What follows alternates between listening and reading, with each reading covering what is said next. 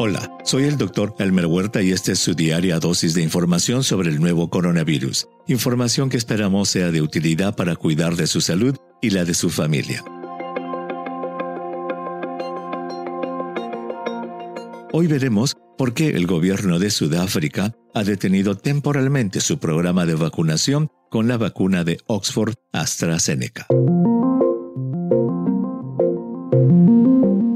Los programas de vacunación contra el COVID-19 se han iniciado en varios países y de acuerdo con su nivel de preparación, ya están colmando las expectativas de sus habitantes. Al momento de escribir este episodio, y de acuerdo con la Universidad Johns Hopkins, se han administrado 131.500.000 dosis de al menos una de las vacunas. El país que ha vacunado a la mayor proporción de su población es Israel, que ya ha administrado más de 5,5 millones de dosis y al menos el 23,43% ya recibió la segunda.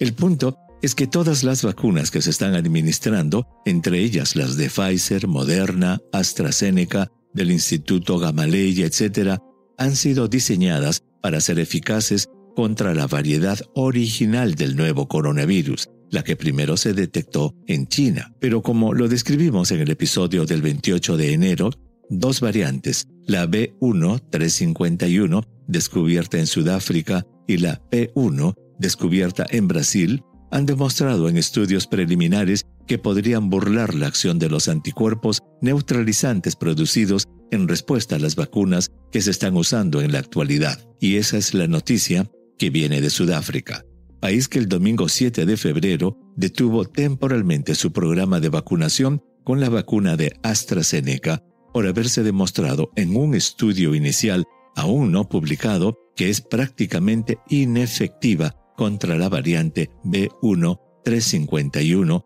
la cual es ahora la variante dominante en ese país. El estudio, dado a conocer en un comunicado de prensa de la Universidad de Witwatersrand, incluyó a unos 2.000 voluntarios jóvenes, con una edad promedio de 31 años, de los cuales aproximadamente la mitad recibió la vacuna y la otra mitad recibió un placebo.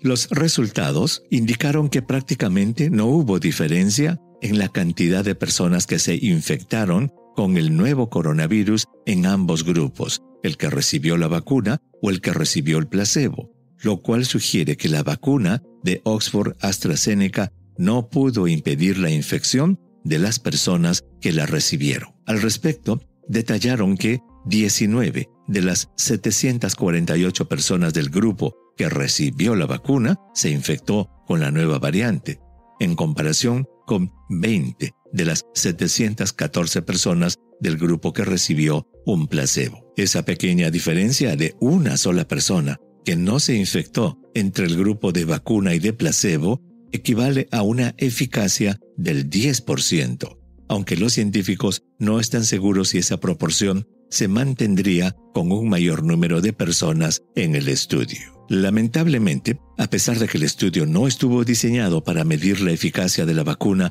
contra el desarrollo de un COVID-19 grave, de hospitalización y de muerte, se sabe que hasta ahora todas las vacunas en estudio y en uso sí lo hacen. Recordemos que además de prevenir una infección, que es un objetivo importante de la vacunación, es probablemente más importante que las vacunas puedan prevenir enfermedades graves que necesiten de hospitalización y puedan llevar a la muerte.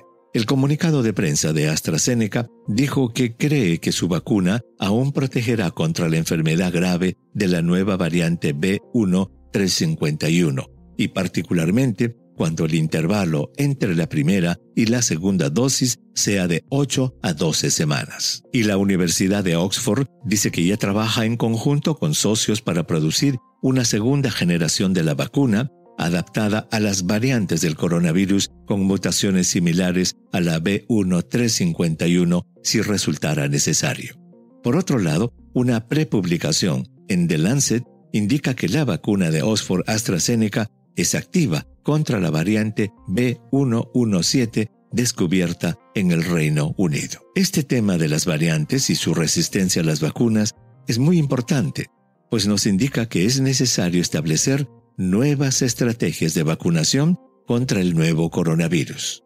Algunos expertos citados por el diario The Guardian del Reino Unido coinciden que, al haber diseñado las vacunas contra el coronavirus original y comprobar que ya existe resistencia, es posible que impida la protección del rebaño y por tanto nos obliga a planificar nuevas estrategias en el desarrollo de vacunas en el futuro. Un abordaje podría ser que hasta que se diseñen nuevas vacunas, podríamos seguir usando las vacunas que se tienen, no con el objetivo de impedir infecciones, sino de impedir hospitalizaciones y muertes. En resumen, el hecho de que se tengan pruebas de que las vacunas puedan tener menor eficacia contra las nuevas variedades del nuevo coronavirus no debe ser tomada como una noticia desalentadora. Es muy posible, dicen los expertos, que en el futuro tengamos que vacunarnos anualmente con vacunas polivalentes, como las de la gripe, que contiene dos o tres variantes del virus que tienen más alta probabilidad de causar enfermedad. Es decir, ya tenemos experiencia con una estrategia parecida, la cual podría aplicarse fácilmente. Envíeme sus preguntas por Twitter. Intentaremos responderlas en nuestros próximos episodios. Pueden encontrarme en arroba Dr. Huerta. Y si cree que este podcast es útil, ayude a otros a encontrarlo calificándolo y revisándolo en su aplicación de podcast favorita. Volveremos mañana, así que asegúrese de suscribirse para obtener el último episodio en su cuenta. Y para obtener la información más actualizada, siempre puede dirigirse a cnnespañol.com. Gracias por su atención. Chao.